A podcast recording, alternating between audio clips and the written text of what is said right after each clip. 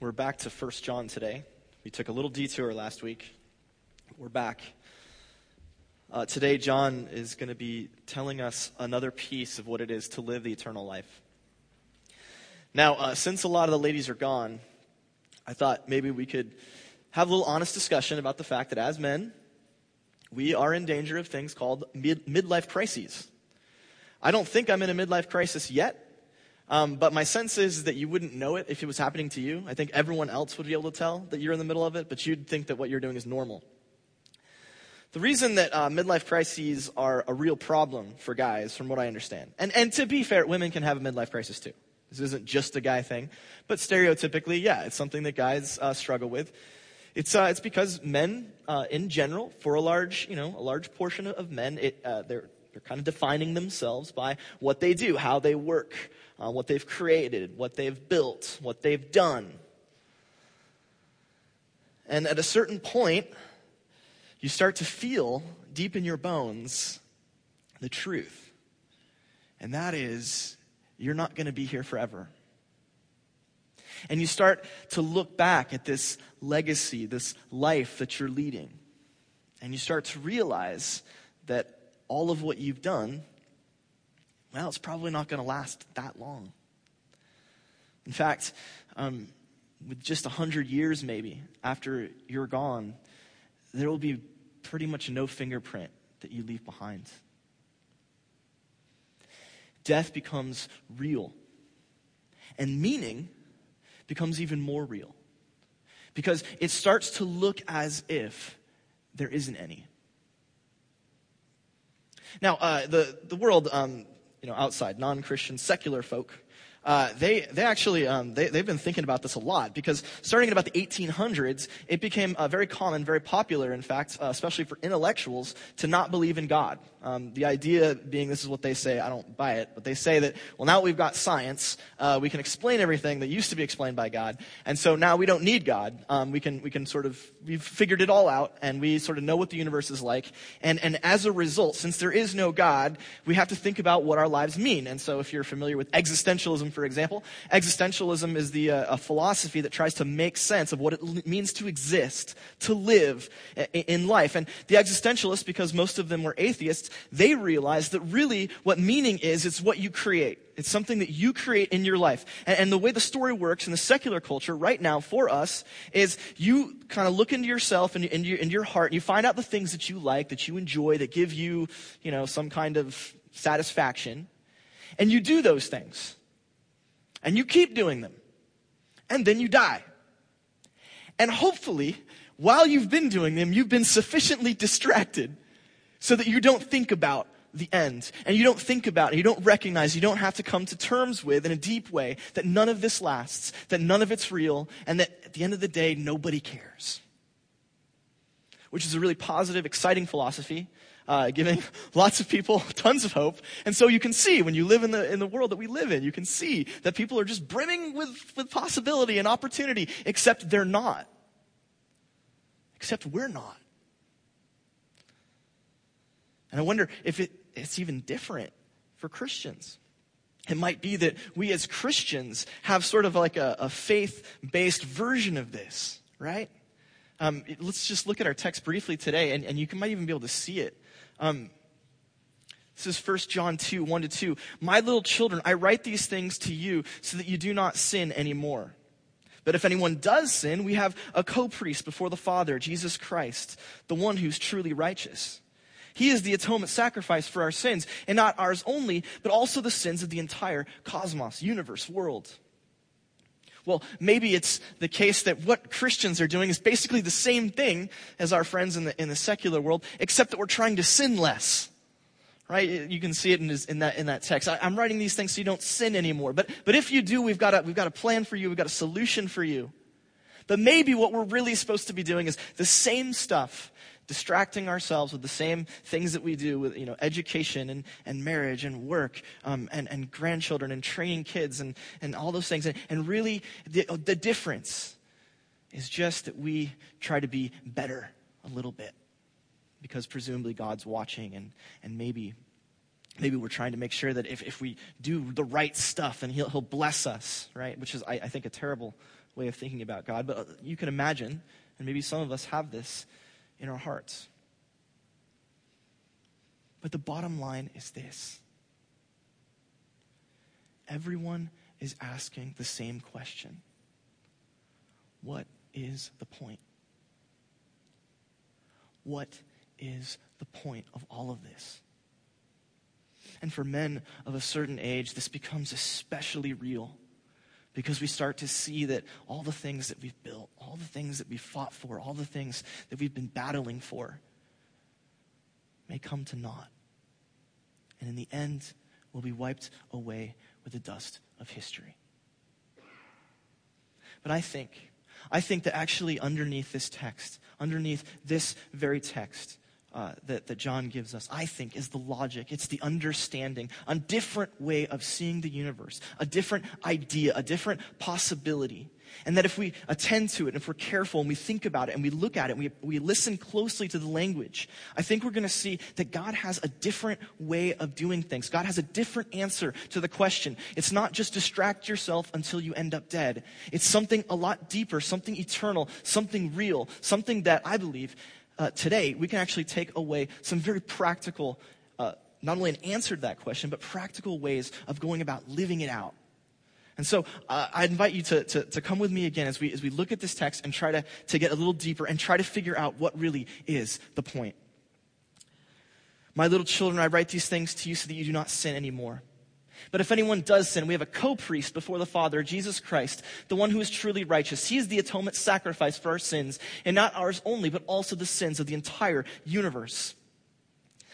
Uh, th- this language, uh, if you're familiar with the New King James, you know that I've uh, made some changes here, co priest being, being one of them. We'll talk about that in a second. But what I really want to point out right now is that we, we, we read this text and we kind of read over it, and it's there's sacrifice and there's this and that. But what's so interesting about this language is if you're, if you're in the first century and you're roughly contemporary to Jesus or John who's writing, and you hear this language, the, the, it, it's, like, it's like an alarm bell goes off in your head. And you're thinking about one thing, especially, especially if you're really familiar with Jewish religion. And what you're hearing is you're hearing temple language. You're hearing stuff that's, that reminds you of the Jerusalem temple and the sacrificial cult that goes on there. And so if we, it's not just in this text. Throughout First John, we, we can see it. And we've actually looked at a few of these texts. Uh, but I just want to run through a couple examples. Uh, this is just before our text. If we walk in the light as he is in the light, we have fellowship with one another and the blood of Jesus Christ, his son, cleanses us from all sin. Cleaning, katharizo in, in the Greek, that's a, a, a, word that's almost always used in the Old Testament and the Septuagint to talk about the spattering of blood onto a priest. And this makes the priest uh, clean and, and okay to go before God. We talked about this a few weeks ago, and, and we brought up the example of, you know, imagine that um, your family has invited you to a really nice dinner at a really nice place, you know, five stars.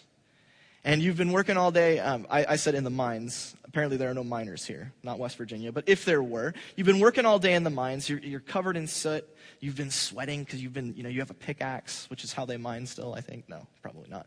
You, you got your pickaxe and, you, and you've been going at it all day and you're covered in soot and sweat. You smell, you're gross. And you look at your watch and you realize the dinner is about to happen right now. So you, you just forget going home and changing. You just show up at this beautiful restaurant with your wonderful family looking just a complete mess, smelling terrible. And you sit down and say, Hey, let's have a great dinner. And everyone looks at you like, Get out of here. How dare you? Uh, this is we, we, really we're spending a lot of money on you uh, you know this is going to be a big deal and, and you, you can't even bother to show up in, in a way that's presentable well very similarly in the old testament priests had to be cleaned because priests were going to go and they were going to be in front of god and they were going to worship and lead the people in worship and mediate between god and the people and in order to do that, they had to be just right. And so they needed this spackling, this cleansing. So you hear this language in First John, all you're thinking about is the temple and the priests. Here's another one. And everyone who has this hope in him purifies himself just as he, just as Jesus, is pure. Well, purification is another example of, of temple language. We hear purify and we think of like, be good, uh, like, stop being bad. But really, in the, in the first century, purification is a, it's a very uh, serious set of rites that you go through to be holy and right before God. As again, it, it's specifically for priests, um, and then the people that they uh, then are able to give rituals to help purify. This is an interesting one that may surprise you. Uh, if you see any brother or sister commit a sin that does not lead to death, you should pray, and God will give them life. We do this all the time you know it's uh, let's be honest sometimes we treat prayer as kind of like a way to you know share news with people. It's like oh i need you to pray for me because this is happening. And so it's like oh all right. But presumably then once the news has been transferred we're supposed to go and pray for each other right and that's not a big deal to us we're totally normal we yeah that sounds great it's actually really weird when if you're in the first century we call this intercessory prayer, prayer on behalf of another. Uh, in, in the ancient world, and especially in the first century, this wasn't something that people did for each other because it was reserved for a special group of people the priests. Only priests were the ones who were qualified and ready to give prayer on behalf of another person. If you're familiar with the Old Testament, try to think back to one or two examples of somebody praying on behalf of another person or another or an entire nation. If you're really savvy, you'll recognize that A, it doesn't happen that often. And B, when it does, it's almost always a priest doing it. In fact, the occasional time that it's not a priest doing it, uh, that person's acting as a priest. Uh, Moses is not a priest, but he does pray for, for Israel on behalf of Israel. And it's crazy in Psalm 99, reflecting on this, um, the scriptures say that Moses and Aaron were priests before God when they cried out to him. Priestly, uh, it was the job of the priests to pray on behalf of the people. And so I think we have really good uh, reason for thinking that all throughout First John, there's a, a, an idea about what Christian life is. And, and this is the first thing in your note sheets. John assumes, John assumes that Christians are priests and the church is a renewed temple. Christians are priests and the church is a renewed temple. Well, if we kind of keep that in mind, I think that we can go back to the text. I think uh, some stuff's going to jump out at us. So um, let's let's look for, uh, again briefly at the text. My little children, I write these things to you so you don't sin anymore. But if you do, we have a co-priest before the Father, and he is the atonement sacrifice for our sins, and not ours only, but also the sins of the entire cosmos. Yeah, it was uh, it was pretty scary. I um, that right there, co-priest before the Father. I'm translating it that way. i have been working on this uh, this commentary, first, second, and third John. I'm really, really behind, um, and so I I don't know what I'm going to do here, but um, I got to start maybe waking up earlier um, because I really got to get going. But that uh, right there, it's my translation. I presented this in San Antonio last year um, before a whole bunch of Bible nerds, and it was I was it was really scary because um, these people are like kind of big deal people in the world of Bible nerds. And um, I, I, I, was expecting, because I, I, go to these things um, every year, and so I know that uh, you know you expect like 15, maybe maybe 15, 20 people to be in the audience for any particular lecture or paper being read. I got there, and there was like 150 people there. Um, and I was like, oh no. And, I, and, and not only that, but I was recognizing some of them like, oh my goodness, I'm talking in front of, uh, uh, the reason was there was actually another f- uh, famous scholar who was presenting right before me.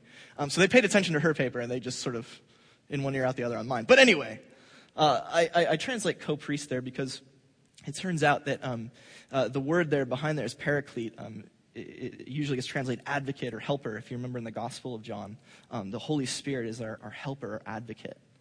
Um, but we have an example from Jewish theology of the time, uh, Philo, who was an Alexandrian Jew. And he, um, he uses this word to talk about temple worship. And he uses this word to talk about a priest who has a co priest, a helper, who goes with him to make uh, the priestly sacrifices work. Um, because there's a problem with priests. Priests don't have enough in themselves, they're not pure enough, they're not holy enough. And so Philo thinks you've got to have someone with you, a co priest, to help you, to, to, to be on your side, to, to, to kind of be holy enough almost to do the work of, of the temple. And then the atonement sacrifice for our sins.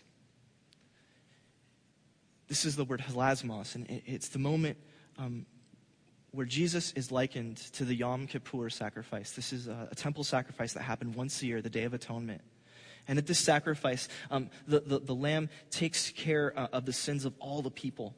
Um, everyone is covered when the priest um, slaughters this animal, and then there's another ritual where a goat is, is, set free, the scapegoat. When these things are done, the people are finally clean. They're finally sinless. They're purified. And we're told right now that Jesus is that once for all for us, and not just us, but the whole universe. One of the things that we um, don't understand a lot of times is we don't recognize that sin isn't just the choices that we make. Sin isn't just what we do. Sin is actually kind of like a, a, a, a virus. It's like a disorder that wrecks the whole universe. Right now, you and I, we live in the world, we look outside here, and, and, we look at what's going on, and we're like, this place is a mess. And it's not just, it's not only just the choices that people make, although that's primarily part of it, but the whole world is broken. The whole world is, is messed up. It's not the way that it was meant to be. It's not good. It's not right. It's not perfect. It's not the way that it's supposed to be. It's, it's wrecked, badly wrecked. And here we are trying to wonder how to live in light of that.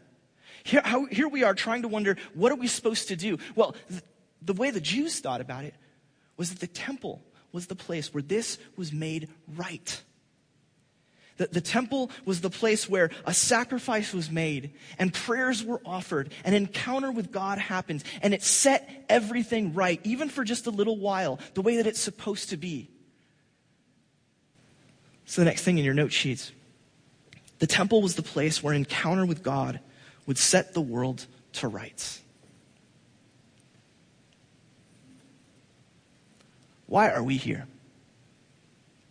Why are we here today? Let's be honest. I started going to church because I had to. Uh, I had no choice. And when I was a kid, I hated it.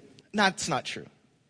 I, but I did strongly dislike it for a lot of the time. Once I started, when I was here, you know, back in the 90s, um, I, they, they, all the high schoolers, they didn't get to go with Scott to the barn and like have like fun time, you know, with, with licorice and stuff. No, we sat here and we listened to a lecture every week and it was long. You know, here's the deal. The good news is I'm like, I'm super on time. You're out of here like 15 after, done deal, no problem. When Arch was here, it was like 10,000 years. I mean, people, it was unreal. You're sitting there and imagine I'm a 14 year old kid sitting there and he's like, it's fire and brimstone, people, sinners in the hands of an angry God and just, just railing on us over and over. You have no hope. You've got to have grace. And it just never ended.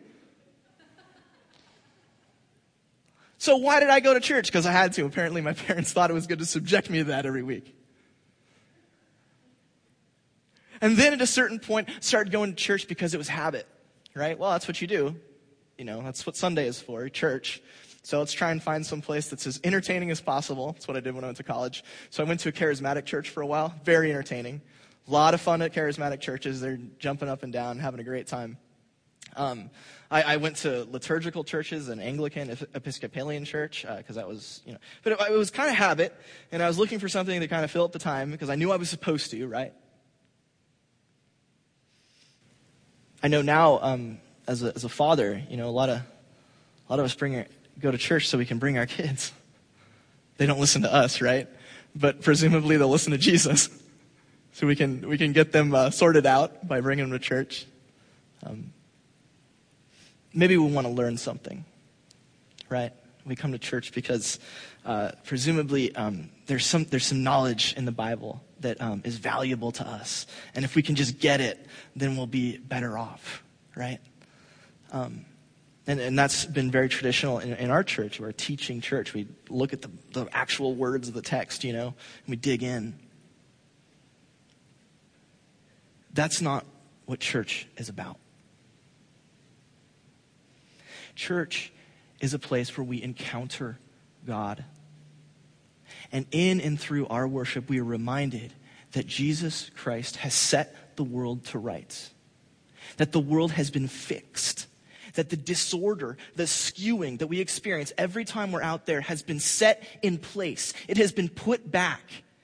And when we're here, what we're really doing is we're not getting some facts, although that's important. We need to do that. We're not here because our kids are going to become better. We're, we're not here because this is a habit that we do. We're here because we have been called to encounter the living God, to meet Him face to face in some transformational way so that we are with Him. We are changed by Him.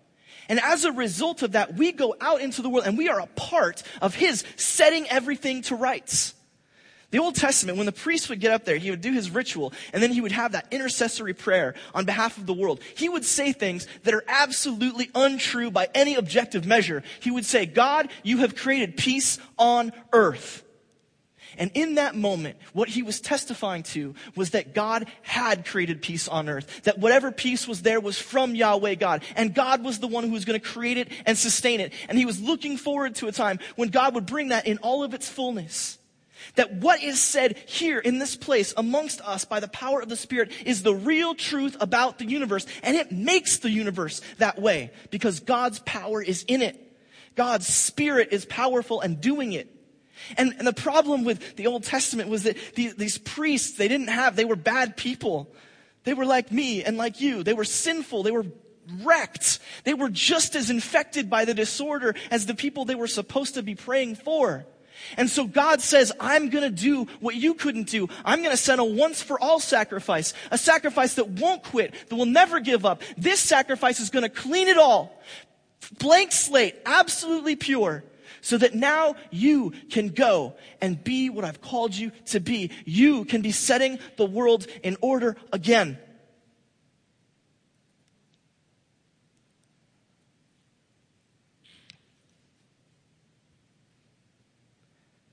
We're not here for habit.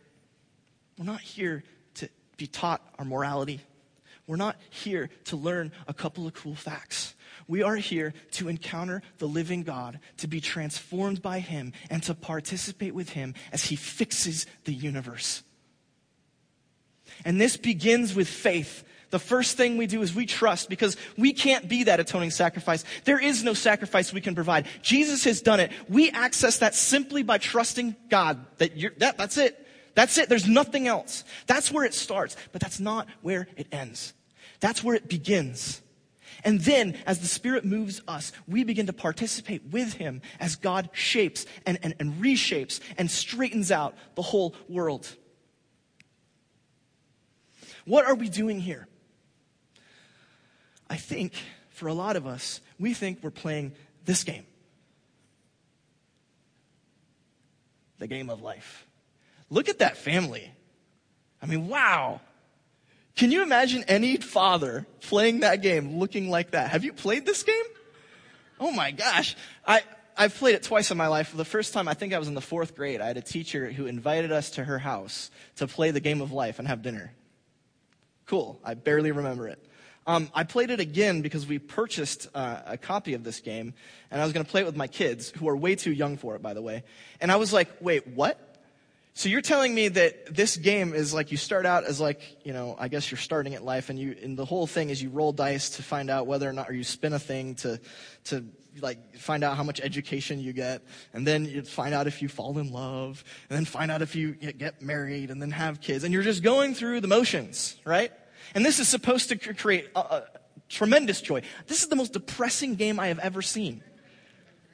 Like it is it, it can you, here's the thing, you can, uh, you can see on the board, like there's all these twists and turns. Where do you think that path ends? Like when you finally get to the end of it, what, you win? Uh, no, you've gone through your entire life and it's over. And these, they're, they're like, oh, let's play again, dad. Oh, you only get to play the game of life once.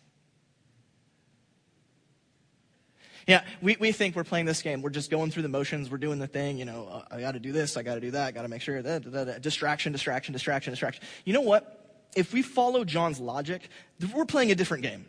We're playing this game. Oh, oh yeah. I, there's a watermark because I, you know, Google Images, right? Um, but it, the game of global domination. Awesome. That's fun. Oh, that's different. Okay. we're, you know, not, not riding in a car getting, you know, spouses and children. No, no, no. We're taking over the world. Yeah. And what's cool about Risk, too, I mean, if you've played this game, it's like a six to seven hour game. I mean, it never ends. It's just, you, and it's like a slow war of attrition. You know, you start out with like your five best friends, and by the end of the game, you have no best friends. You have no friends at all. The people have like tossed the board aside. Uh, it's an awesome game, though. A lot of fun. Only fun if you win, but a lot of fun. My favorite part about Risk is um, if you know the game, uh, it's like there's North and South America. You, you take over North and South America, and then you start to mass all of your troops in Alaska, right? And then, so you just get like just oodles and oodles of troops in, in Alaska, and you get ready to cross over, to go west into Asia and take Kamchatka it's what they call it. I don't know if that's a real word, but uh, it, it's like Siberia. It's like where the gulag is. And, and so the, the people in Asia, they're getting their defenses ready because it's like the one access point. You send your guys over. There's a huge, bloody, terrible battle. There's slaughter left and right. And then you invade Asia. And, you know, you're not affected by like winter or anything. This is not, you know, when Napoleon tried to invade Asia, you know, he got frozen out. I think that happened in World War II. There's no weather in risk, so it's just about numbers. It's a lot more fun. So you're going through, you're cruising through Asia, and every time you, you capture a new territory, you like leave a couple of your, your guys behind to kind of kind of be like a garrison, and you're just invading, you're going to take over the whole world. And then eventually you get stopped. And then the person in Asia like fights back and starts pressing through. If we're following John's logic, right? He says, hey, really, Christians are the new priests, right? And the church, big C church, that is anybody who believes, um, that's the new temple, right? And, and if that's the case, then we don't have to wait for the temple to stay at Jerusalem anymore. In fact, the temple is anywhere we are. In fact, the temple can be any place that we go. In fact, there's a whole bunch of territory all around you. And that, temp- that territory, it needs to be the temple. Why? Because the temple is that place, that one place on earth where the world is set to rights by the power of God. You have been called to expand this temple, to move it out, to get bigger, to take Kamchatka and Asia.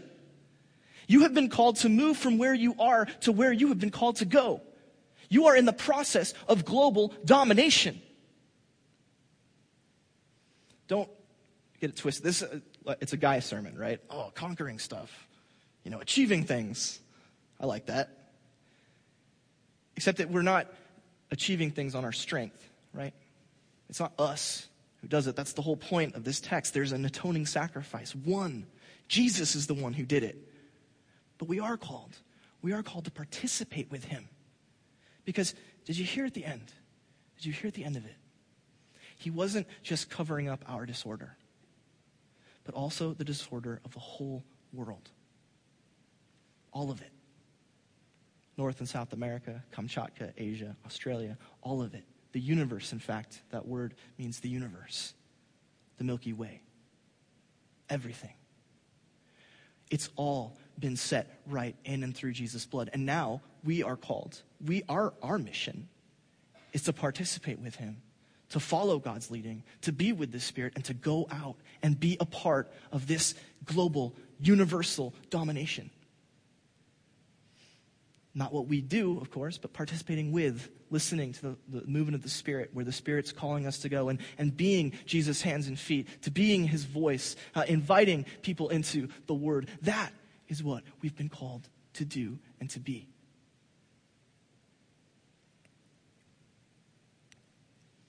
Last thing on your note sheets turn every territory into a temple turn every territory into a temple. Be a part of this mission that God has set for the people, for his people in the world to go and own it, to take it, to be a part of it. I, I was thinking about this. I mean, it's so, so easy to say, oh, yeah, know, do it. I, I think, I think really there's a, maybe like four ways, four places where this is what we're called to do. The first, uh, and perhaps the most obvious, is um, in the conversion of, of unturned hearts. people that we know, our friends, our family, coworkers, whatever, people who are far away from God, who need to be a part of God, to, to, to need, uh, who need Jesus' salvation, his forgiveness of sins, who need to be invited in. Yeah, that's the beginning. And we've talked before about strategies and tactics of how to do this. You don't have to just be a Bible beater, but instead you can uh, invite people to think about that question. What does it all mean? What's the point? Do you know what you're a part of? That's, that's one, sure. But there's also, um, I, I, think, some more. Uh, one, so that's a territory. A Territory is unconverted hearts. But what about, what about those hearts that are out there who have kind of just sort of fallen away? They're just not that interested anymore. You know, people, or, or they are interested, but they're making mistakes and they're, they're messed up. One of the interesting things about that text is Jesus is the atoning sacrifice. And, and in that, in context, it's something that goes on over and over and over again. See, our hearts, even though we've been saved, they still get cluttered up and they mess with our relationship with God and with each other. And, and one of the texts we looked at was about how we pray for those who, who are in that situation. Yeah, we believe. Yeah, but we're, we're messed up and we're, we're disordered. One of the territories that needs to be taken are people who believe but are corrupted, disordered, to go and set them back on the right path. That is a legitimate place, a legitimate way to be taking territory for God. And it's not just hearts, it's not just individuals that territory includes. I mean, the temple was a place. God is looking to convert spaces. There are secular spaces out there that we all live in, day in, day out. And those too can be converted the club that you were a part of, the soccer league that you, man. So, you know, women are gone. Um, I, yeah. So Doug came over with his kids on Friday night and, uh, you know, they're, they're so sweet and I love them to death, but they also like to stay up late. And my kids also like to stay up late. Normally when, when the, when the women are around, there's some, but Doug and I let them stay up till like, you know, midnight, 1230. No big deal though, right? Because uh, Alice has a soccer game the next day at 11 o'clock.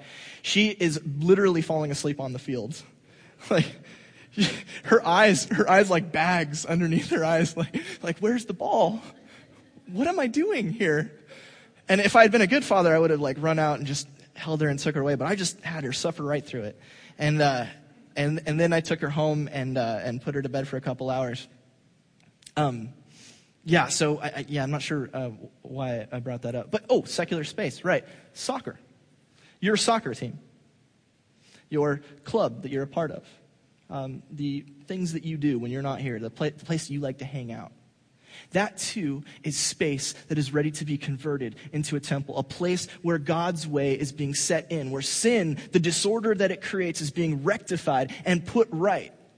That too is a place that requires our prayer and to be straightened out. Um, one of my uh, one of the favorite things I, I remember um, Lou told me once. Uh, Lou uh, works in law enforcement, and law enforcement's public space can't really talk about your faith that much there. But he did talk about the fact that he's able, in his own heart, to be pushing um, for the kind of values and virtues um, that are in keeping with the Lord and, and, and the way that God wants things done. And he can do that even though he can't talk about Jesus too much. But he can push for those things to become a part of the culture and, and, and the place that he's in. In the middle of that, he is seizing territory for Christ. He is in, putting in place the, the, the, the way and, and character and, and, and, and, and, and desire of God into a place that doesn't normally have it. That is a way that we can seize territory. We can turn it into a temple. And, and there's another place. Uh, um, so there's unconverted hearts, converted hearts, secular space, sacred space, too, needs to be claimed. That's places like this, the church, parachurch organizations. You know, you're running through Kamchatka and you're clearing out the area and you're seizing territory and seizing territory. If you're not careful, you don't leave enough of a garrison behind, right? You've only got like one or two troops. And, and those troops are weak and they fall apart. And so what looks like this grand empire is actually a paper tiger. Because just, just one, one assault will just carve it all up. One of the things that's dangerous for us as Christians is we can be a part of institutions that, that rot in the core. If we don't constantly be on the lookout and reform them and, and think for the ways that they need to be changed and kept and put back in line with the gospel, back in line with the grace of God, back in line with his nature and character, And that too is a mission, a territory that you can be a part of seizing, is looking at Coast or looking at your Bible study or your small group or your Bible study fellowship or whatever it is that you do that is a sacred space and seeing how can this be reharnessed, re-engaged, refortified for the kingdom. What's the point? You're on the game of life. And we're all headed in the same direction. And if you're wondering what it's all for, what it's all about, it's that human beings were meant to encounter God and be a part of His right ordering of the universe. That's it. We have been called to be a part of that. And, and, the reason that's so critical is because it is the one thing in our lives that is truly eternal. It's the one thing in our lives that will truly last long beyond anything that we can imagine being here, our children and grandchildren and sometimes great grandchildren. This is something that even though we don't see the end of it, we will see the end of it on the last day when we are gathered together in the Lord's arms. And we will see the impact that we had as we were participating with the expansion of God's kingdom in the world. It is the one thing you can be a part of that will actually never fade, that will actually never stop. It's the one thing that you can be a part of that you'll be rewarded for, that God Himself in eternity will look and say, Look what you did. When everything else fades, the territory that you, in cooperation with the Spirit, seized for God will not. And if you're asking yourself, what's the point? And you're battling through your midlife crisis, think then instead about what is eternal.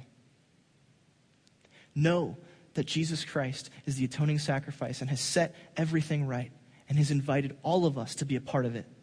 Imagine what would happen if we in this church took this and owned it and seized it and went with it. If we in this church decided we're going to be a part of that vision, God's vision, we are simply going to put all, everything else aside. You know, I know we got to work because we got to make money. I'm with that. But instead, we're like, instead, we were like, let's seize territory because it's the only thing, the only thing that will last. Brothers and sisters, turn every territory into a temple a place where God is worshiped and encountered, and where the world is set to rights. Let's pray.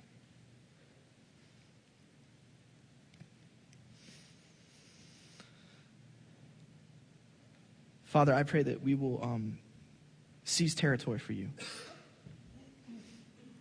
That we will um, quit the game of life and start the game of risk